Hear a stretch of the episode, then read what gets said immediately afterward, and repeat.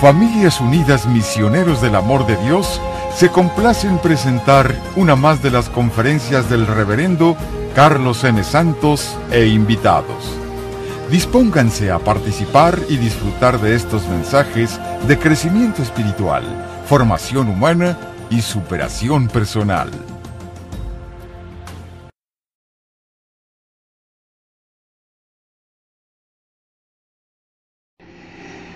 Todos hemos oído hablar y muchos conocen bastante acerca de la psicología, la ciencia que se dedica a estudiar eh, pues los sentimientos, las emociones, las cosas que afectan el ánimo de las personas, la mente de las personas. Se habla de traumas, se habla a veces de situaciones eh, que han afectado a las personas en el pasado, en fin. Se hacen los famosos psicoanálisis desde Sigmund Freud y de otros. Ha habido grandes psicólogos como Carl Jung, este, el mismo Sigmund Freud, que es el originario de, la, de, mucho de la psicoterapia. Y ha habido tantos. Eh, la psicología como ciencia empezó a desarrollarse en el siglo XX, finales del XIX y el siglo XX. No es tan antigua como, digamos, la medicina. La medicina tiene toda la historia de la humanidad, siempre ha habido médicos. Pero la psicología es más bien nueva. Por lo tanto, no se conoce mucho. De hecho, la palabra psicología significa estudio del alma. Los primeros médicos psicólogos que hubo decían, estamos estudiando el alma. Psico, psique significa alma. Logos significa estudio. Viene del griego, dos palabras griegas, psico o psique y logos, el estudio del alma. Porque los mismos psicólogos no sabían qué es lo que estaban estudiando. ¿Qué es eso que causa las emociones? ah, pues a lo mejor es el alma. Ya después con el correr de los años dijeron, no, es la mente eh, lo que estamos estudiando. Y es la mente la que causa las cosas. Ahora te encuentras a psicólogos que te dicen, pues es una combinación de los dos. Es alma y es mente, lo que afecta a las personas. En fin, es una ciencia muy interesante. A mí me ha, me ha, llamado la atención toda la vida. De hecho, cuando yo estaba en la secundaria en México, antes de decidir irme al seminario, yo iba a entrar a la preparatoria salí de secundaria y yo estaba ya pensando en lo que iba a estudiar. Y yo no me definía entre si iba a ser psicólogo, maestro o abogado. Más que nada entre psicólogo y abogado. Quería yo una de esas dos cosas. Y en realidad no conocía tanto ni una cosa ni la otra. Pero según yo quería hacer eso. Cuando en eso el sacerdote de mi pueblo me invita una semana en el seminario y como él sabía que desde niño yo había dicho que quería ser sacerdote, pues entonces fui esa semana y me quedé ahí. Pero a mí me pasó por la mente ser psicólogo. Ya después, ¿cuál es mi sorpresa? Que parte del entrenamiento que nos dan en el seminario es psicología y también psiquiatría y vemos otras ciencias médicas que, que nos van a servir después en el ministerio. En las clases de formación ven los sacerdotes y los formadores qué es lo que después como sacerdote te va a servir, te va a ser útil en el ministerio. Estudiamos todo. Nos daban clases de, psicología, de, de, este, de ginecología, Tuvimos mucho de ginecología. Y eso, ¿Pero qué tiene que ver eso con nuestra carrera? Bueno, pues porque un día ustedes van a hablar de lo que es la planeación familiar, van a enseñarles lo que es moral y lo que no es moral, van a darles educación sexual a las parejas y tienen que saber también de psicología y de, de este, ginecología y de sexología.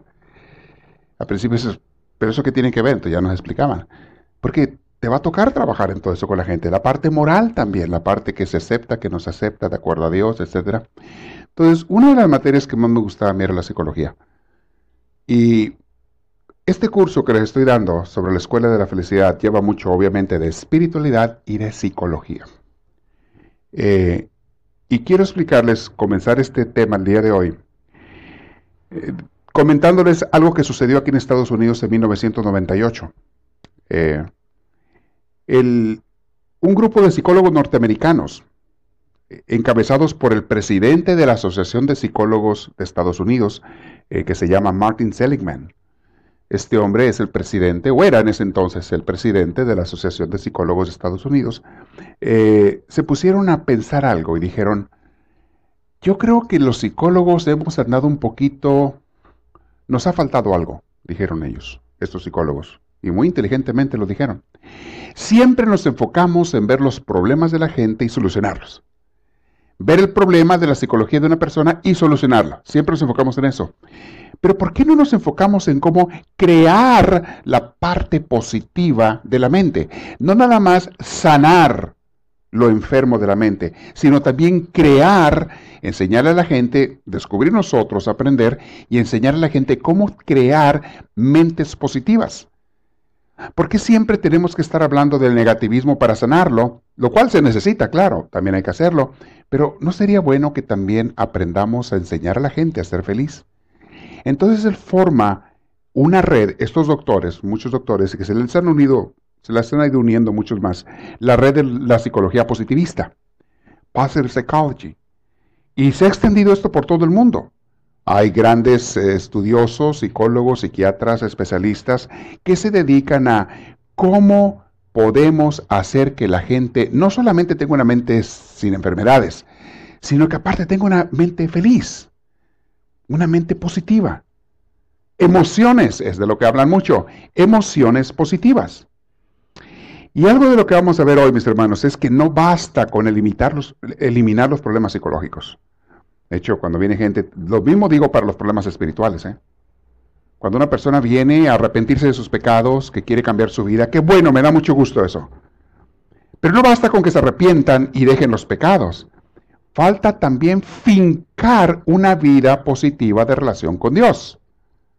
Si no se finca esa vida, si te conformas con sanarte, pero te vas y sigues viviendo igual o similar, vas a volver a caer en otros pecados.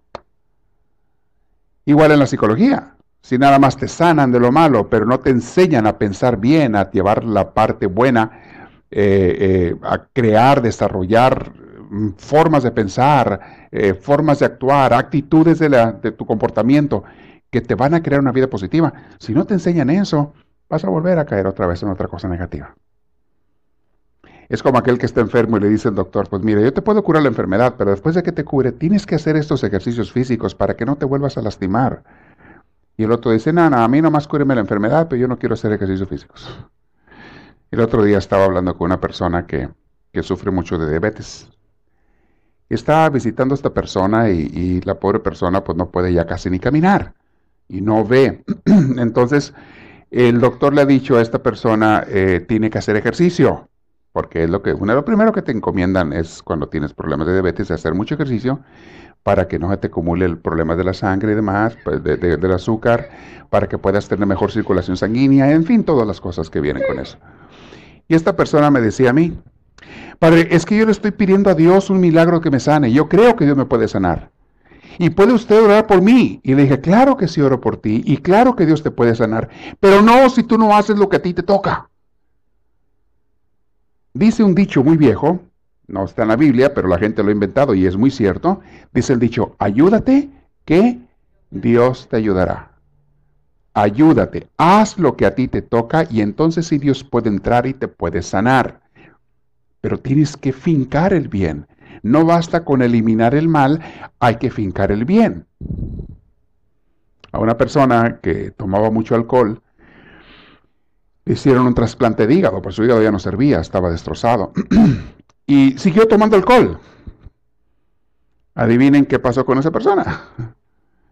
o sea, es por eso que ahorita las personas que les dan trasplantes de hígado te ponen en lista de espera, pero si tú tomas alcohol ni, ni siquiera te dan chance. No tiene caso. No tiene caso. ¿Para qué? En la vida espiritual, en la vida emocional, es igual. Tenemos que fincar la parte positiva, mis hermanos. Entonces, tenemos que entender bastante eso, ¿ok? Y buscar la manera de perpetuar el bienestar de la gente. No que te sientas bien nada más hoy. No me interesa que te sientas bien nada más hoy mientras estás en el crecimiento. A mí me interesa que te sientas bien toda la semana. Cuando ustedes vienen al crecimiento espiritual el viernes o a la misa el domingo, a mí no me interesa nada más que ese día se encuentren con Dios. No me interesa eso. Me interesa que toda la semana, además de ese día, tengan una vida, un caminar con Dios. De nada sirve, mis hermanos, eh, por eso les he dicho mil veces, la religión de cumplimiento sirve para dos cosas. Para nada y para nada. Bueno, en mi rancho dicen de otra manera, pero aquí lo voy a dejar así. Para nada y para nada. Eh, la religión de cumplimiento, la palabra lo dice, cumplo y miento. Le miento a Dios y me miento a mí creyendo que ya cumplí. No, eso no existe con Dios. Es como el que quiere cumplir con su esposa o con su novia. Oye vieja, ¿Qué es lo mínimo que puedo hacerte? Vengo una hora, te veo la semana y me voy. Ya, ya cumplí. ¿Qué es lo que tengo que hacer para cumplir? ¿Qué le va a contestar aquella? Me siento tan amada por ti porque quieres cumplir conmigo. Me siento tan amada cuando cumples conmigo una hora a la semana. ¿Vieras cómo me siento de amada? Así le va a contestar. O me amas o no me amas. ¿Cómo que quieres cumplir conmigo? Esto no es cuestión de cumplir. Esto es cuestión de vivir en amor. Y así se aplica a la vida espiritual y así se aplica a la vida psicológica y demás, mis hermanos. Entonces, hay que perpetuar el bienestar de la gente, la relación con Dios. Yo no quiero que usted tenga relación con Dios más cuando viene a la iglesia. Yo quiero que la tenga siempre, toda la semana. Que tú sientas la presencia de Dios todos los días. Y aun cuando no lo sientas, sepas que allí está. Y lleves esa vida de fe de relación con Él. Es lo que yo quiero. Entonces, seguimos hablando en esto. No porque quitas un dolor viene el placer. No basta con eliminar la maldad, hay que crear la bondad. Estoy repitiendo diferentes frases de lo mismo para que se nos quede bien grabado. No basta con eliminar la maldad, hay que crear la bondad. Uno de los pasajes que cuando lo leo en la Biblia me impacta mucho, y le voy a ser franco, esa cita bíblica de Mateo 25, del juicio final, la he escuchado desde que era niño. La he leído cantidad de veces, pero yo no capté un punto clave de esa cita hasta hace, unos años. No sé cuántos años, pero la mayor parte de mi vida yo no entendí lo completo de esa cita. Y se los he dicho a ustedes, se lo voy a recordar. Y se refiere a eso, no basta con no hacer el mal, hay que hacer el bien para estar bien con Dios. Dice Jesús en esa parábola del juicio final, es una parábola muy hermosa y muy rica, que a su derecha pondrá a los corderos y a su izquierda los cabritos. ¿Se acuerdan de esa parábola bíblica, Mateo 25? Entonces le va a decir a los corderos, bienvenidos, benditos de mi Padre, porque tuve hambre, me dieron de comer, tuve sed, etc. Ustedes ya conocen la parte. Pasen al reino eterno. Pero luego le va a decir a los cabritos, a los malos, aléjense de mí, malditos de mi Padre. Las palabras que Jesús usa son demasiado fuertes. Y, te voy a decir por qué son demasiado fuertes. Porque esta era gente que no hacía el mal. Era gente que a lo mejor no eran ni pecadores. Y Jesús les llama malditos de mi Padre. Yo no había captado esos puntos. Un día me puse a meditar eso, me reveló Dios tanta luz ahí. Entonces, a ver, a ver, a ver, ¿por qué les dice Jesús? Y dice Jesús, ¿por qué? Tuve hambre y no me dieron de comer. Tuve sed y no me dieron de beber. Tuve frío, no me cobijaron, estuve encarcelado enfermo, no me visitaron. No dice Jesús, malditos de mi Padre porque hicieron mal, porque robaron, porque mataron gente, porque hicieron pecado. No, esos ya están condenados, esos ni siquiera van a estar en el juicio final, yo creo. Esos no ocupan ni juicio, van derecho por la para abajo. No, no. Jesús le está hablando a personas que no hicieron mal. ¿Saben a quién está hablando Jesús los cabritos? Son los que dicen, yo no robo, yo no mato, yo no le hago daño a nadie. Yo no ocupo ir a la iglesia, yo no ocupo hacer nada, porque yo no robo, yo no mato, yo no le hago daño a nadie. Son los cabritos. Cuando oigas uno decir, ah, tú eres de los cabritos. ¿Y que te diga, ¿cuáles cabritos? Lee Mateo 25, son esos. Los que va a poner Jesús a su izquierda. Porque ustedes, sí, es cierto que no hicieron males, pero tampoco hicieron bienes. No puedes entrar al cielo si no te esforzaste, cada quien según sus capacidades y sus cualidades, si no te esforzaste por hacer el bien a los demás. No puedes, de acuerdo a esa parábola, a mí no me pregunte, a mí se me hace muy duro. Yo nomás le estoy repitiendo lo que dice la Biblia, lo que dice la palabra de Dios.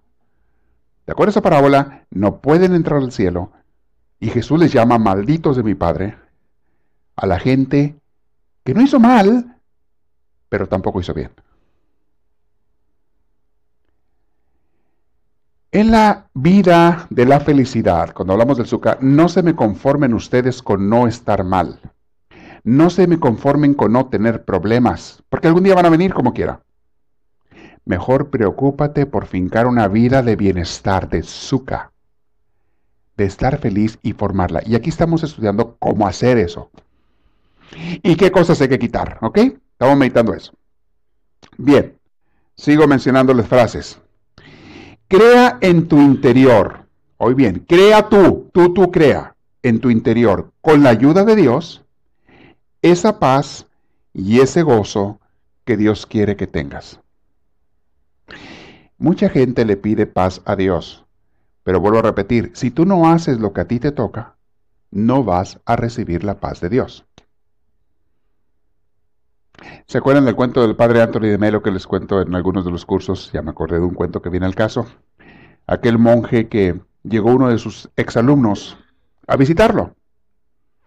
Y entra a su casa el alumno y exalumno y le dice, maestro, vengo a decirle que gracias por sus enseñanzas me siento muy, muy feliz. Tanto así que yo ya tengo mucha fe en Dios. ¿Se acuerda que usted nos hablaba de confiar en Dios, de tener fe en Dios? Ok, yo tengo mucha fe en Dios. Tanta fe que tengo que ahorita que vine, llegué aquí a su casa, el burro ni lo amarré, porque yo confío en Dios que me va a detener el burro para que no se vaya. Y el maestro que estaba meditando, haciendo oración ahí, levanta su mirada y lo ve. Le dice, anda, ve y amarra ese burro, tú bruto. Estás más burro tú que el burro.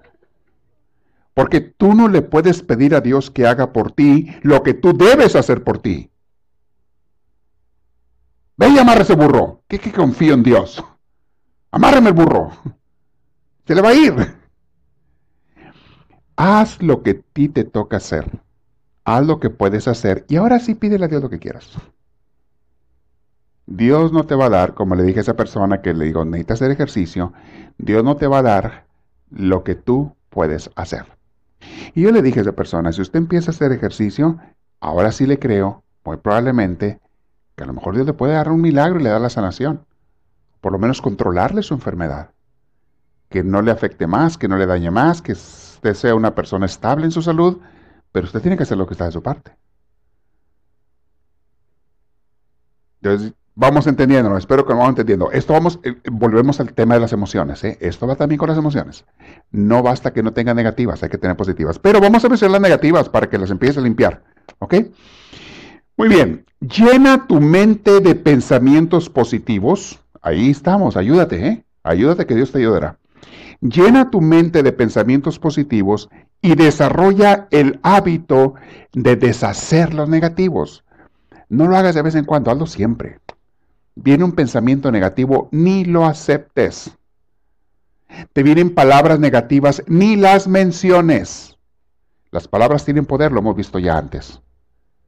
No menciones palabras negativas, no menciones cosas o no aceptes emociones negativas. Ahora, hay veces que no tenemos control total de nuestras emociones. Hay veces que me siento mal y me siento mal. Hay veces que me siento enojado y me siento enojado. Hay veces que me siento triste y ando triste y no puedo nomás quitarlo. ¿Ok? Muy bien, vamos a hablar de eso. No siempre puede ser de momento, en ese momento, quitar 100% las emociones negativas. Pero vuelvo a decirte, haz lo que está de tu parte. Por lo menos ponte a pedir la ayuda de Dios. Por ejemplo, una de las emociones negativas que afecta a mucha gente es la emoción del odio.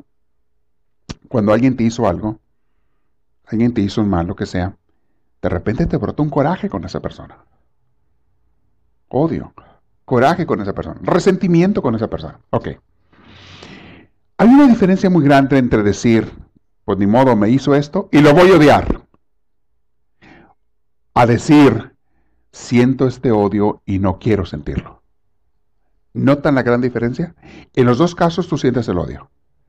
Pero en el primero lo aceptas y en el segundo lo rechazas. Adivina cuál de los dos es el que se va a sanar. El que dice, ni modo, me la hizo y lo voy a odiar. O el que dice, siento el odio, pero no lo quiero. Dios mío, ayúdame. Adivina cuál de los dos es el que se va a sanar y va a tener una mente y unas emociones bonitas y positivas más pronto. Entonces, empieza a poner de tu parte. No aceptes en tu corazón las cosas negativas. Y le voy a decir más adelante, pero no se los adelanto. Aprende a desarrollar la introspección. Eso es algo que tú y yo tenemos que hacernos expertos en ello. Introspección es el verte a ti mismo hacia adentro. ¿Cómo me ando sintiendo? ¿Qué traigo en este momento? ¿Qué emociones traigo ahora? Luego, en la misma introspección, comienza a analizar en qué momento, en qué circunstancia te surgen las emociones negativas, qué las causa, por qué te dan y cuánto tiempo te duran. ¿Qué es lo que tú haces que hace que la emoción negativa perdure? Eso es introspección. Te estás analizando, estudiando, te estás haciendo un experto en ti mismo. Es como un mecánico que se hace experto en una marca de carros. Le traen un carro descompuesto de esos, eh, no hay ningún problema, te lo arregla porque se hace un experto en esos carros. Así tú. Hazte una experta, un experto en ti mismo. Hazte tu mecánico, especialista. Que sepas cómo eres, porque todos somos diferentes. Que sepas cómo piensas. Que sepas qué educación te dieron y traes desde chiquita, de chiquito. Que sepas cuáles son tus puntos flacos, por dónde caes muy seguido. Ah, si tú te haces un experto en ti mismo, te aseguro que cada día vas a ser una persona más feliz porque más fácil vas a arreglar el carro descompuesto. Cada día vas a saber componerte a ti misma, a ti mismo. Y te digo una cosa, Dios te dio esa capacidad. Pero mucha gente no sabe que la tiene. Bueno, hoy te lo estoy diciendo. Desarrolla el hábito de la introspección. Al rato lo voy a repetir otra vez. Pero les quise adelantar porque esto es muy importante. Llévense eso el día de hoy. Si no se lleva nada más, llévense eso a su casa. Conócete a ti mismo. Decían los grandes filósofos griegos desde Aristóteles, la más grande sabiduría es conócete a ti mismo. De eso estaban hablando. Sabe cómo piensas tú y sabe, conoce cómo reaccionas tú. Miren, la gente que se conoce a sí misma ve venir a una persona y ya sabe cómo va a reaccionar cuando llegue esa persona.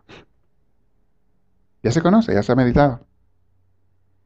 La gente que se conoce a sí misma escucha el comentario de una persona dice, ah, ya sé lo que me va a hacer reaccionar, lo que me va a hacer sentir ese comentario de esta persona. O esa actitud, o ese gesto que tuvo conmigo. Ya sé cómo me, me voy a sentir. Es más, ya me estoy sintiendo. Estás atento a lo que te pasa. Eso es la introspección. Te haces un experto. Entonces, cuando entiendas qué es lo que te pasa, vas a saber cómo componerlo. Esa es la clave. ¿Qué pasa con la mayoría de la gente, mis hermanos? ¿Qué es lo que pasa? Que no solamente no se analizan, no se conocen, simplemente toman todo como viene. Las emociones las toman como bien. Son víctimas de sus emociones y esperan a que se vayan solas. ¿Por qué? Ninguna emoción dura para siempre a no ser que tú la alimentes. Ninguna lumbre dura para siempre a no ser que le eches más leña. Todo se apaga. Las emociones son lumbres, son fogatas, que se apagan cuando se acaba la leña. Pero ¿qué pasa si le sigues echando leña? Te lo digo por las emociones negativas. Hay gente que tiene un coraje contra alguien porque le hizo algo y ya se le había olvidado, ya se había cenado y luego se acuerda, ah, no, no, ¿cómo, cómo que se me va a pasar coraje? No, señor, me tiene que dar otra vez. Vuelvo a tener odio con esta persona por lo que me hizo. Voy a tener odio otra vez. O sea, me tengo que clavar el cuchillo otra vez. Ya me había cicatrizado. Ya, ya me lo había sacado el cuchillo. Me había sacado. Ah, no, cláveselo otra vez. échele para acá otro cuchillazo. Se lo clava solo. Me tengo que clavar el cuchillo del rencor otra vez. ¿Cómo que lo voy a perdonar? No, no, no. Échele otro. Es más, denme otro cuchillo para que sean dos de una vez. Dos cuchillazos. ¿A quién le haces el daño? A ti mismo. Todas las emociones pasan si no las sigues alimentando tú. Las positivas también. A veces nos sentimos muy enamorados de alguien, muy emocionados con alguien o con algo, con una cosa nueva que compramos y todo. Te garantizo que eso va a pasar. Como dice el dicho viejo, jarrito nuevo, ¿dónde te pongo? Jarrito viejo, ¿dónde te rumbo? Todas las emociones pasan. Las positivas y las negativas. Ahora, ¿eso es algo malo, malo o es algo bueno? Yo pienso que es bueno, porque si no, sobre todo las emociones negativas, viviríamos siempre víctimas de emociones negativas. Qué feo. Que viviéramos siempre con los mismos rencores que tenemos de hace 20 años. Qué cosa tan horrible. ¿Quién quiere vivir con una herida abierta y expuesta y eh, engusanada toda la vida? Y que le está ardiendo y le está doliendo y todavía le echas más sal. Y limón de una vez. Y chile, ponle de una vez. Echándole más pensamientos negativos. Ponle chilito a la herida de una vez. del picoso, del bueno. Del habanero, de ese, échale de ese. Para que se sienta bien. Traes un coraje, una herida, échale chile. Sigue pensando más mal de la persona sigue alimentando ese coraje, esa rabia, échale más tabanero a la herida. Pues, ¿cómo? ¿cómo que se va a sanar? No, no, no, échale. Así actúa la gente. Ahorita le voy a dar una poesía de un poeta hindú muy interesante sobre eso. ¿Cómo somos tan tontitos que nos dejamos que nuestras emociones nos dominen, nos tumben, nos destruyan? Y no hacemos nada para quitar esas emociones cuando tú puedes quitarlas si tú quieres. Como les dije, no siempre el momento, en no, no siempre la puedes quitar en un instante, pero no tiene que durar mucho. Hay maneras de apagar una lumbre. Número uno, no le eches más leña. Número dos, empieza a aventarle agua o extinguidor. ¿Cuál es el agua? ¿Cuál es el extinguidor para las lumbres del rencor, del coraje, de, los, de la depresión, de la tristeza, del miedo? ¿Cuál es el agua para apagar esas lumbres? Yo pienso que era mejor agua que Dios y también conocimiento de lo que estamos hablando, que seas una persona inteligente, preparada, conocedora. Conocimiento y obviamente en primer lugar Dios. Dios mío, ayúdame y yo sé que yo no tengo que ser víctima de esa emoción. Es conocimiento. Dios y yo podemos sanarlo. Y sanas. Y apagas la lumbre. Ahora, las emociones positivas. ¿Cómo le hago para que dure siempre? pues igual, sigue echando leña. Esa es una lumbre que si quieres. Por ejemplo, estoy enamorado de, mi esposa, de mi esposo. Quiero siempre seguir alimentando esa emoción. ¿Cómo le hago? Échale leña, pero cambia. Puede seguir prendida y hay que intentarlo, pero cambia. El amor cambia, ¿sabían ustedes eso? Aquí vamos a salir del tema un poquito lo que decía José José no es tan cierto de que el amor acaba. Eh, el falso amor sí acaba. Así decía José José, ¿verdad que sí? El amor acaba. El amor acaba. Sí, cierto cuando es un falso amor. El falso amor sí se acaba. Que está basado en las emociones, en sentimientos, en deseos. Ese sí se acaba. El amor verdadero no, pero sí cambia. Cambien su expresión, cambien su forma de darse y recibirse, cambien su intensidad, pero puede seguir, más que sí cambia. Estaba escuchando a Joyce Meyer, un tema muy chistoso, me hizo mucho reír cuando dice, ya ella tiene, no sé, cuarenta y tantos años de casada con su marido y todo. Dice, de principio cuando uno está recién casado, dice, quieren dormir juntitos y pegaditos uno con el otro. No se quieren separar. Dice, conforme van pasando los años, como que vamos separándonos en el colchón. Llega un momento hasta que ponen colchones separados. Dice, llega una edad que con la edad, y no es que no quieras a tu pareja, sí la quieres, pero ya, ya, ya quieres tu espacio, un poquito. ¿Me das un poquito de espacio? Déjame estirarme más, dame chance. El amor no necesariamente se acaba, y ella es una pareja que se quiere mucho con su marido. El amor no necesariamente acaba, pero sí cambia. Sí cambia. Ahora, si quieren que seguir pegados hasta que estén viejitos, pues usen con la loca o algo. Algo a lo mejor funciona. Bueno, me salí del tema. Volviendo a las emociones. Las emociones cambian, no duran para siempre. Y eso es algo bueno, mis hermanos, sobre todo por las emociones negativas. No queremos que duren para siempre, queremos que sean pronto. Ok. Ahora, si me preguntan a mí, ¿y por qué las positivas no duran para siempre? ¿Por qué no las inventó Dios para que siempre esas no se acabara nunca? Yo pienso, eso es lo que yo pienso, y eso lo he escuchado de santos y escritores. Porque Dios no quiere que tú sientas que aquí es el cielo. Porque Dios quiere que sigas anhelándolo a Él. Porque Dios quiere que te encamines hacia Él, hacia donde vamos. El único amor que nunca va a cambiar y siempre va a ser eterno y perfecto es el de Dios. Todos los demás con el tiempo se acaban. Dios quiere que pongas tu corazón donde va a estar el amor eterno, que es en Él mismo. Y muchas veces el amor, volviendo a las parejas, tiene que ir cambiando de ser un amor apasionado, un amor carnal, un amor de atracción, un amor así, animal, lo digo en buen sentido, un amor animal, se tiene que ir convirtiendo en un amor más espiritual. Un amor más... Y, si están las pasiones, qué bueno que estén, pues qué bueno, pero muchas veces va cambiando a un amor más espiritual. Eso sí tiene que crecer. Tiene que crecer. En el amor de la pareja. En el amor con los hijos es otro tipo de amor, el amor filial. Siempre va a estar ese instinto, ese amor con los hijos, eso no se va a acabar nunca. Pero vas a darte cuenta que también cambia las situaciones, las ocasiones y la manera de expresar el amor. Los hijos una cosa que hacen es conforme van creciendo, dejas de ser tú el centro de sus vidas. Y en la adolescencia comienzan a ser ellos el centro de sus vidas, más sus artistas favoritos y sus amigos y, y otras cosas. Después, cuando se encuentran novio o novia, ese va a ser el centro de su vida. Después los hijos, si hay hijos, van a ser el centro de la vida. Y cuando los hijos se largan, porque siempre se largan, aquí viene para mucha gente la confusión.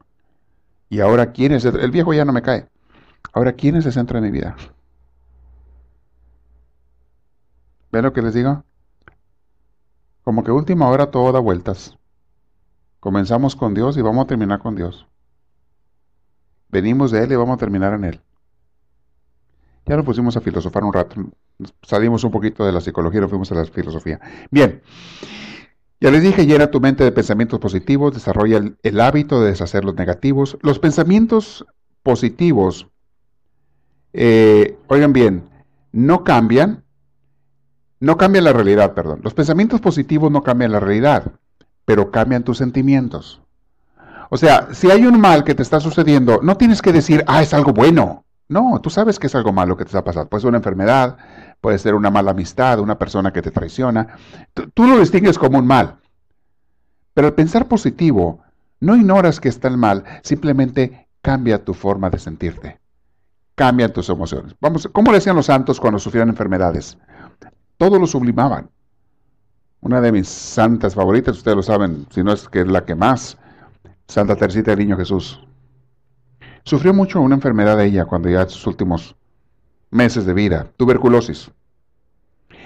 Y la primera vez que ella sospechó que tenía tuberculosis, estaba en la noche en las oraciones y estaban oscuras, se paraban en la noche y nomás había velitas y se paraban a hacer oración la noche. y de repente tosió ella, se le vino una tos y no supo si era flema o era sangre lo que estaba tosiendo, una flema. Pero sospechó que era sangre, pues que era el sabor en la boca de la sangre, yo creo. Y ella sabía, porque en ese entonces era una epidemia muy grande la tuberculosis, y era una enfermedad mortal, no había cura para ella, eh, finales del siglo XIX. Y, y, cuando ella dijo, probablemente este es el primer anuncio, así lo tomó, el primer anuncio de que Dios ya me manda a llamar. Este es el primer anuncio. ¿Saben cómo lo tomó ella? Con tanta alegría y gozo. Gracias, mi Señor. Tenía 24 años de edad. Gracias, Diosito, porque ya me estás llamando a regresar a ti. Y dice, esa noche casi no me podía dormir, estaba esperando que amaneciera para ver, porque se había manchado su hábito, con lo que le había salido, para ver en el día, con la luz del día, si era sangre o era flema, lo que le había salido. Y decía ella, ojalá que sea la sangre, porque quiere decir que ya voy a volver con Dios. Y eso lo escribe ella. Entonces cuando ya amanece, ve la mancha en su vestido y era sangre. Y en vez de deprimirse, de entristecerse, le dio gusto, porque ya iba a volver con Dios. Además, su papá, a quien ella tanto amaba, ya estaba en el cielo. Y su mamá también. Y seres queridos. Pero ella en quien más pensaba en Jesús. ¿Qué les quiero decir, mis hermanos? Más que el evento que te suceda, es cómo lo tomes tú lo que va a ser cómo te sientas. Es tu manera de pensar y de tomar las cosas. Tú puedes tomarlo como algo negativo. Ay, ya me voy a morir. O decir, Señor, me vas a llamar, bendito seas. O lo que tú quieras. Voy a hacer lo que esté de mi parte para yo buscar la salud, porque es lo que Dios espera de ti y de mí. El día que tú te enfermes, Dios quiere que tú te cuides. Es como si tú te cortas, Dios no dice, ah, quiero que te dejes de sangrar. No, no, no. Cuídese, lávese, póngase alcohol y póngase algo, cúbrase la herida para que le sane. O sea, Dios quiere que nos cuidemos. Pero hay momentos en que ya no depende de uno. Tu actitud, si es la de los santos, es, Señor, que se haga tu voluntad. Estoy en tus manos y a última hora, todo vamos a ti. No es fácil. No es fácil decir eso. Y muchos de nosotros tendríamos dificultad en decirlo. Pero practícalo. Pídele la fuerza a Dios. Y cambias tu actitud de negativo en positivo. Pasa también cuando te sucede otro tipo de mal en tu vida, pierdes un trabajo, pierdes un ser querido, una relación íntima se pierde, eh, puede ser el marido, la esposa, el novio, la novia, yo no sé. A veces se pierde esa relación. ¿Cómo lo quieres tomar? ¿Como una gran tragedia? ¿O como algo que Dios permite porque no sabes por qué, pero Dios tiene algo mejor para ti? Es como tú lo quieras tomar. Es cambiar, vuelvo a insistir, pensamientos negativos en positivos para que se creen las emociones positivas. Porque de los pensamientos vienen las emociones. Como piensas, te sientes. Voy a repetir esa frase. Como piensas, te sientes. Rara la vez que no es por eso. Yo creo que es una frase que vamos a pegar por ahí en las paredes. Como piensas, te sientes. Piensa positivo, te sientes positivo. Piensa negativo, te sientes negativo. Ante cualquier situación. Ante cualquier situación que sea positiva o negativa. Como piensas, te sientes. ¿Ok? Muy bien. Lo primero que tenemos que hacer, mis hermanos, para eliminar las emociones negativas, es el hacerte consciente de que no te hacen bien. Es lo primero. Date cuenta que una emoción negativa no es algo bueno que uno tiene que aceptar. Lo primero. Esto aquí estamos hablando ya de sabiduría. Número dos. Eh, date cuenta de que no son necesarias. La mayoría de ellas. No es necesario que te sientas mal. Porque alguien puede pensar, oh, es necesario que yo me sienta mal. No, no le sirves a nadie sintiéndote mal. Ni a Dios, ni a los demás, ni a ti. No es necesario que te sientas mal. Y otra cosa, piensa lo que te dije hace rato, tú tienes un gran poder de parte de Dios para cambiar muchas de ellas en positivas. ¿Ok? O por lo menos cambiarlas por emociones de paz, emociones pacíficas. Imagínate tú, voy a decirles algo chistoso, pero es cierto. Si yo cada vez, si tú cada vez que pones la mano en el comal caliente te quemas, ¿qué tanto tú necesitas seguirte quemando para aprender que no debes de poner la palmota, la manota en el comal caliente? ¿Cuántas veces tienes que quemar para tú aprender eso? Digo, una persona que esté bien de la cabeza, con una vez basta, ¿no? La persona que bien de la cabeza, una vez me quemo en el comal, que lo veo casi rojo ahí con el lumbre abajo, una vez me quemé y ya aprendí. Entonces, ¿por qué con las emociones no aprendemos? Haces cosas, tomas cosas de una manera que te hacen sentir mal, que te desgracian el día, que te echan a perder tus ánimos, que te echan a perder tu, vida por un día o por dos o por más. Y luego vuelves a hacer lo mismo, que te vuelve a crear lo mismo. Y luego vuelve a hacer lo mismo. Y luego vuelve a hacer lo mismo. Y luego, y a cada rato estás cayendo en las mismas emociones negativas por las mismas causas. O sea, sigues metiendo la mano al comal. ¿Cuántas veces necesitas sentirte miserable para aprender que no vale la pena sentirse miserable? ¿Qué es lo que tienes que cambiar? Lo primero ya les dije, entender que no necesitas eso, entender que tú no eres víctima de las emociones, entender que tú tienes mucho poder para cambiarlas con la ayuda de Dios. Es lo primero que tienes que entender. Y segundo, ya suéltalas, ¿no? No, es que no es culpa mía. E-, es culpa de los que me rodean. Ellos son los que me hacen sentir mal. No, no, no, no, no, no, no. Vivimos en creados para ser felices. No, no, no. ¿Te sientes mal? Tú eres el que está mal. Ah, no, padre, que no le aquel que me dio la cachetada. Sí, la cachetada te va a doler, pero el coraje que sigues teniendo por dos días, ese te lo creaste tú. El dolor de la cachetada te pasó al rato. Ya ni te dolía. El coraje, eso es culpa tuya. Y lo que te está haciendo la vida miserable no es la, no es la cachetada, es tu rencor. Es tu coraje. Es lo, tú, como tú tomas las cosas, por algo dijo Jesús. Cuando alguien te dé una cachetada, ¿qué dijo? Regrésasela, pero bien dada. No dijo eso. Si alguien te da una cachetada en la mejilla, ponle la otra, dijo Jesús. claro que no lo vamos a hacer así, tal cual, pero entiende el mensaje de Jesús.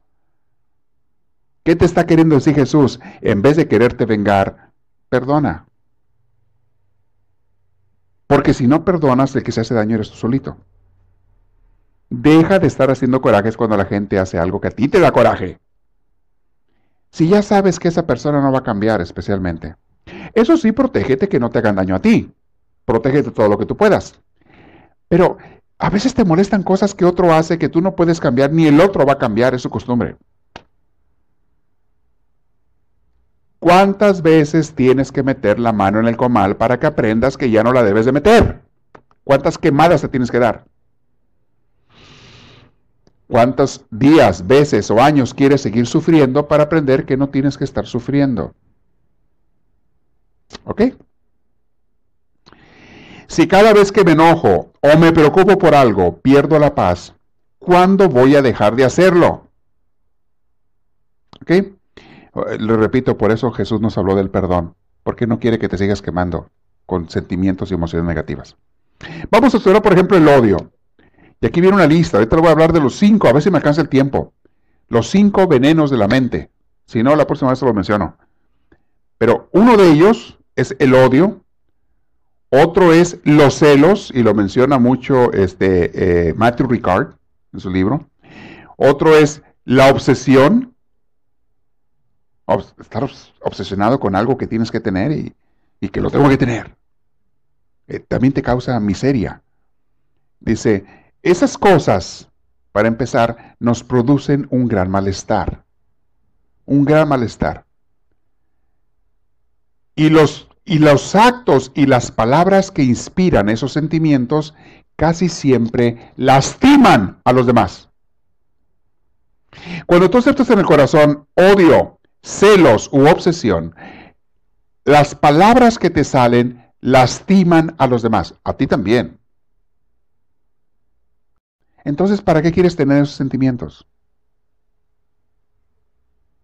¿Para qué los quieres? Si sabes que te atormentan, te destrozan y destrozan a otra gente, lastiman a otra gente. ¿Para qué los quieres? Ahora, por lo opuesto, en el extremo opuesto, los pensamientos de bondad, vamos a hablar de emociones positivas, pensamientos de bondad, de ternura, de tolerancia, nos producen alegría, nos dan valor, nos abren la mente, y nos liberan interiormente y nos hacen decir palabras bonitas, amables para los demás, ser benevolentes y tener empatía por ellos. Cuando tú lo que aceptas es bondad, pensamientos y acciones de bondad, de ternura, de tolerancia, de perdón, de comprender, te hace una persona sonriente, positiva, alegre para los demás. Cambia todo. Ah, ah, tuve una boda hace rato y les decía a los novios, estaba hablándoles yo, de la diferencia entre llevar una vida positiva o una vida negativa, de entre... Y le estaba parte adelantando de lo que les iba a hablar a ustedes. De ahí me salió el material para darles. Pero les decía yo a los novios, imagínense una persona que tiene rencor, celos, coraje. Imagínate la cara de esa persona. Imagínate cualquier persona que tiene cualquiera de estas tres. Rencor, celos o coraje. Imagínate la cara de esa persona. Dime, ¿lo comparas con un ángel? ¿Como una cara de angelito? ¿O lo comparas más bien con un diablito? ¿A qué se parece más su cara? Ahora, imagínate una persona que tiene sentimientos de compasión, de amor, de comprensión. ¿Cómo te imaginas su cara? ¿Enojado? ¿El, ceño fruncido? ¿O más bien una persona sonriente? ¿Cómo te imaginas una persona bondadosa? ¿Con la cara de enojado o con una sonrisa en la cara? ¿Y a ti qué te hace más feliz? tener cara de enojado o tener una sonrisa en la cara? ¿Qué quieres en la vida? Y en ti está crearte esas emociones.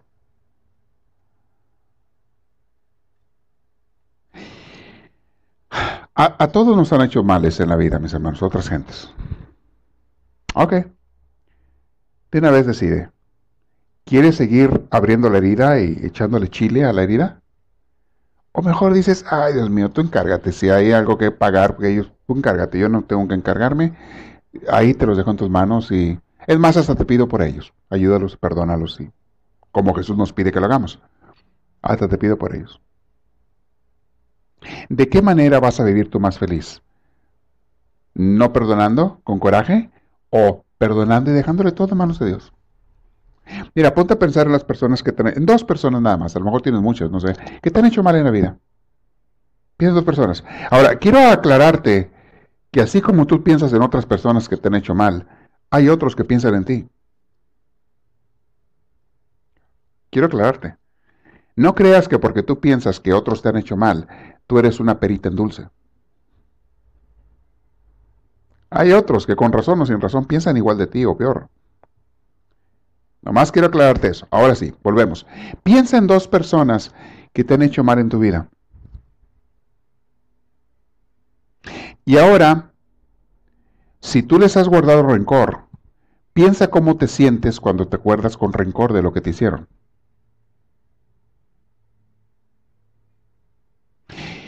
y hace el ejercicio enseguida de decir, Dios mío, pues mira, yo no soy quien para juzgar, tú sabrás, ahí te los dejo en tus manos, ayúdalos, bendícelos, protégelos y ve cómo te sientes.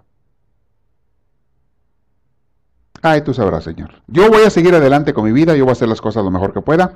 Y esas personas, de, ahí, tú ayúdalas, a esas, te las dejo en tus manos, tú sabes, Señor. Y ve cómo te sientes. ¿Ves que tienes el poder tú mucho de crear tus emociones y sentimientos? ¿Ves que Jesús tenía razón en las cosas que nos decía porque quiere que te sientas bien? Mis hermanos, si Dios quiere algo para ti, para tu vida, es que te sientas bien, es que vivas en paz, es que vivas feliz y que ayudes a otros a vivir así. Con tus palabras, con tu comportamiento, con tu servicio, con tus ejemplos.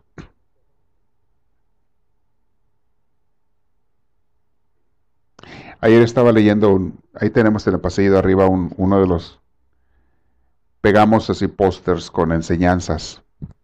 Hay uno que me encanta, a veces está, creo que está también aquí atrás en el pizarrón de atrás, ahí a la entrada, dice ese póster. Tú puedes servir a Dios sin amarle, pero no puedes amar a Dios sin servirle. Hay gente que sirve a Dios, hace cosas por Dios por costumbre o por quedar bien o porque alguien te admire o te aplauda o te dé las gracias. Pues tú puedes servir a Dios sin amarle. Hay gente que lo hace así. Pero tú no puedes amar a Dios sin servirle. Si tú lo amas y no lo sirves de alguna manera, es mentira que lo amas. ¿No es cierto? Cuando tú amas a una persona, quieres hacerla feliz. Y si a Dios le hace feliz que tú sirvas a tus hermanos, sirvas, eh, ayudas a los demás, tú quieres hacer feliz a Dios y lo vas a hacer. Y créemelo, mi hermano, se los he dicho mil veces, hasta cuando yo el curso de la depresión, cómo eliminar la depresión, les dije, la medicina más fuerte que yo he encontrado para curar la depresión, la tristeza o salir de tu problema eh, en un momento es preocuparte por ayudar a alguien más. El día que andes deprimido, triste, enojado, traes un problema que no puedes, miedo, no sabes cómo. ¿Sabes qué? Si pues déjaselo a Dios por un rato. Ay, Diosito, luego me dices que tengo que hacer. Pero por lo pronto te lo dejo, no puedo hacer nada ahorita. Déjame, dedico a servirte a ti en algo, Señor. ¿Y cómo te voy a servir? Ayudando a una persona necesitada. A lo mejor conozco a alguien que ocupa un consejo, una visitada, una palmada en la espalda o que le escuche su problema, servicio en la iglesia, en un ministerio, lo hago con amor por servir a los demás. Y prueba cómo te sientes al final de haber servido. Te digo una cosa, hay veces que hasta el problema que traía se resuelve. Pruébenle, no me lo crean, pruébenle. Pruébenle. De repente La manera en que se resuelven muchos problemas es que Dios te da la luz y te hace ver que no es tanto el problema y que tiene una solución sencilla que antes no veías. Dios te da esa luz. El Espíritu Santo te da esa luz. El Espíritu Santo. ¿Ok? Ahí estamos viendo las cosas que tú puedes hacer. Voy a terminar con ese punto. Mis hermanos, oh, es un punto muy grande. Déjenlo comienzo y luego en la próxima vez lo sigo ampliando. Ah, tenemos todavía unos minutitos. Déjenme empiezo a hablar. Las emociones perturbadoras, mis hermanos, como los que mencioné, odio, rencor, coraje, celos, las emociones perturbadoras tienen tendencia a deformar nuestra percepción. No te permiten ver bien las cosas, ni a las personas. No las ves bien, las ves borrosas y las ves dañadas y ves las cosas, las situaciones, los eventos mal, como una persona bien segatona. Las emociones negativas te quitan la capacidad de ver con claridad.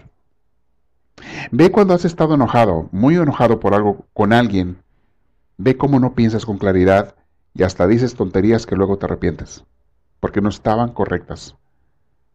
Porque dijiste, estaba equivocado en lo que dije, pero en ese momento yo no veía otra cosa más que eso, es que no veías nada. Tu emoción te cegaba. Las emociones negativas, mis hermanos, no te dejan ver con claridad, ni a los eventos, ni a las cosas, ni a las personas. Cuando estás afectado por tus emociones negativas. Por el contrario, las emociones positivas te hacen ver con total claridad.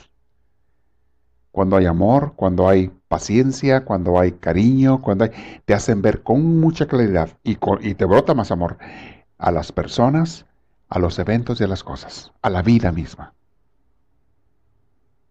Por ejemplo, hablando de cosas negativas, el apego idealiza a su objeto. Cuando estás apegado a algo o a alguien, es como tu Dios, eso, esa persona o esa cosa. Y el odio te hace ver como diablo a la persona. Estas son dos emociones negativas. Porque no te debes apegar a nada ni nada más que Dios. El odio, pues menos es bueno. Ninguno de los dos te dejan ver con claridad. Ves entre neblina. Ves entre mucha neblina. Dejamos de ver a las personas como son cuando tenemos sentimientos negativos contra ellas. Ya no la ves. Tú ya tienes una idea fija de esa persona y ni quien te la cambie ni Dios Padre te la cambia. Y tú te quieres asegurar, porque a lo mejor hay una vocecita dentro que te dice, espérate, estás exagerando. No, no, no exagero. Esta persona es así de mala como yo pienso que es de mala. Espérate, no. Es más, no solamente ves entre neblina, sino que aparte no quieres que se vaya esa neblina. no quieres ver con claridad, quieres cegarte por tu emoción. Por eso se habla de cegarse, las emociones te ciegan, las negativas especialmente. También las positivas, pero ahorita hablo de eso. Te ciegan. No ves con claridad. El estar libre del apego y del odio te permite ver a las personas como son y te permite llegar a amarlas. ¿Sabes? Cuando tú no juzgas, es cuando puedes amar pero cuando tú juzgas no puedes amar. ¿Por qué me es más fácil sentir ternura por una viejecita que va pasando por la calle que por mi suegra que me cae gorda? Porque la viejita no la conozco. No la juzgo. Se me hace tierna. Uy, pero es la suegra del otro. Pregúntale a su yerno cómo se pone. Pero hay otra persona a la que tú ya juzgaste. Puede ser tu comadre, tu compadre, tu amigo, tu amiga. Hay una persona a la que tú ya juzgaste y por lo tanto ya no la puedes ver con claridad. No puedes sentir ternura por la persona porque la juzgaste. No puedes sentir amor. Por eso les he dicho que Dios no nos juzga. Juzgar es contrario al amor. Por eso les he dicho que Dios no te va a perdonar nunca. Porque ni siquiera te ha juzgado. Dios nada más te va a amar. Y para que Dios te tenga que perdonar, primero te tiene que juzgar. Oiga, padre, ¿y qué onda con eso el juicio final? Ah, luego hablamos de eso. Eh, vengan las clases espirituales para explicar eso con más detalle. Ahorita nomás te digo así los puntos generales. Dios no tiene ni que perdonarte porque ni siquiera te ha juzgado, te ama con amor infinito. Les pongo un amor más limitado, mucho, mucho más limitado que el de Dios. Por ejemplo, una madre por su hijo, por su hija. Hace una travesura el hijo o la hija, a veces lo regaña, le, da un castiguito y todo, pero ¿deja de amarle? No. ¿Le va a juzgar toda la vida por lo que hizo? No. Ahora se lo olvidó. Cuando el amor es sincero. No quiere ni pensar en los males y nada más quiere pensar en los bienes de su criatura. Y ese es un amor chiquitito comparado con el de Dios, el de una mamá o el de un papá. Entonces tú aprende de Dios a amar, a no juzgar, a no tener odio, coraje, rencor, y podrás ver a las personas como son. Y te digo una cosa, la persona que vive amando es una persona que vive feliz, con emociones positivas. La persona que vive odiando es una persona que vive amargada e infeliz. Y no tengo que explicárselos porque ustedes a lo mejor lo han sentido. Y este curso es para enseñarnos a vivir en paz y vivir felices. Quitarnos la amargura. ¿Ok? Muy bien. No te dejes llevar por las apariencias, mis hermanos, porque las apariencias engañan. ¿Han oído esa frase ustedes? No te dejes llevar por las apariencias porque las apariencias engañan. Te presentan una persona y te cae gorda y tú no la conoces y ya te cayó gorda. No, es como se ve, no me gusta. No, esa cara, no me gusta su cara. Bueno, ¿y ya la conociste? No. Pero me cae gorda.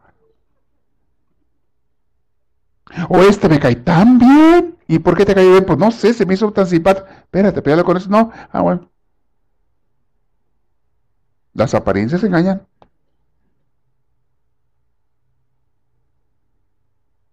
No puedes juzgar a una persona por la primera impresión. Y vaya que es muy importante la primera impresión, porque la mayoría de la gente sí se deja engañar por su primera impresión. Cuando a ti te presentan a alguien o te cae bien o te cae mal, y de ahí vienen muchas consecuencias. Si te cae mal ya no quieres saber de esa persona, y a lo mejor era la mejor persona que podías haber conocido. Y si te cae bien la persona, a veces te dejas ir de cuernos y resulta que no era tan bueno como tú creías. Así es en mi rancho, ¿eh? se dejó ir de cuernos. Ok, entonces no juzgues por las, las apariencias engañan. Las emociones negativas de apego, odio o desprecio, oh, eso ya les dije, bloquear nuestra percepción. Eso ya se lo expliqué. Y las positivas te permiten ver con claridad, con luz. Es como que te prende la lámpara de, de los ojos. El altruismo abre la mente, la visión y el corazón, mientras que el egoísmo lo cierran. Esa frase la voy a repetir. Es otra de las que quisiera poner en la pared. El altruismo abre la mente, la visión y el corazón. Altruismo es pensar en los demás, querer a los demás, buscar el bien de los demás. El altruismo abre la mente, la visión y el corazón. Mientras que el egoísmo lo cierra. La persona egoísta es una persona cerrada de mente, de visión, de corazón. Y eso es bien cierto. Pero, pero le verán. Entonces, una vez más les digo, tenemos que descubrir los pensamientos, acciones y emociones que conducen al sukha, ese sentimiento de bienestar. Y los que conducen también al dukkha, descubrirlos, el sentimiento de malestar. Entonces, vuélvete una persona intuitiva, una persona introspectiva, analízate y ve qué cosas te llevan al bienestar, qué cosas al malestar, cuáles son quemadas en el comal y cuáles son sensaciones de gozo y tranquilidad y paz. Y escoge. Desarrolla la introspección, ya les dije. Está atento a lo que estás pensando, a lo que estás sintiendo, eh, y así aprenderás a controlarte y a no dejarte llevar, a no dejarte dominar por las emociones. Hay gente que es esclava de sus emociones. Conócete, obsérvate una y otra vez. ¿Cómo comienzan en ti las emociones negativas? ¿Qué es lo que las causa? ¿Por qué reaccionas así a lo mejor? ¿Ok? Voy a hablar luego. Termino con esta frase cosas que te hacen avanzar, hay cosas que te hacen avanzar y otras que te hacen retroceder en la búsqueda del bienestar. Un episodio tuyo de cólera o de celos te hace retroceder. Vas pasos para atrás como los cangrejos. Vas para atrás. No, los cangrejos caminan de lado, los camarones caminan para atrás. Un episodio de celos, de coraje, de odio, te hace retroceder en tu búsqueda de la felicidad. Y un episodio de altruismo, serenidad o paz te hace avanzar. Procura tener muchos episodios de bien y muy pocos o ningún episodio de mal. Y con eso termino el día de hoy. La próxima vez les voy a hablar los cinco venenos de la mente y por lo tanto de la paz. Hay cinco venenos. ¿Cómo descubrirlos? ¿Cómo darte cuenta? ¿Cómo eliminarlos? Ya les mencioné hace rato tres. Les hablé del deseo, el apego, los celos. Pero son cinco, lo voy a explicar con más detalle. Les voy a mencionar todos los venenos de la mente que nos destruyen la vida. Estamos descubriendo cómo vivir, mis hermanos. Si hay preguntas, háganlas ahora. Este momento de hacer preguntas. Le pasan el micrófono. ¿Quién dijo yo? Levante la mano. Y les llevan el micrófono. ¿Nadie dijo yo? Bendito sea Dios. Perfecto. No, sí, ya saben, ya saben más que yo. Pues me voy a sentar yo y yo les voy a preguntar a ustedes.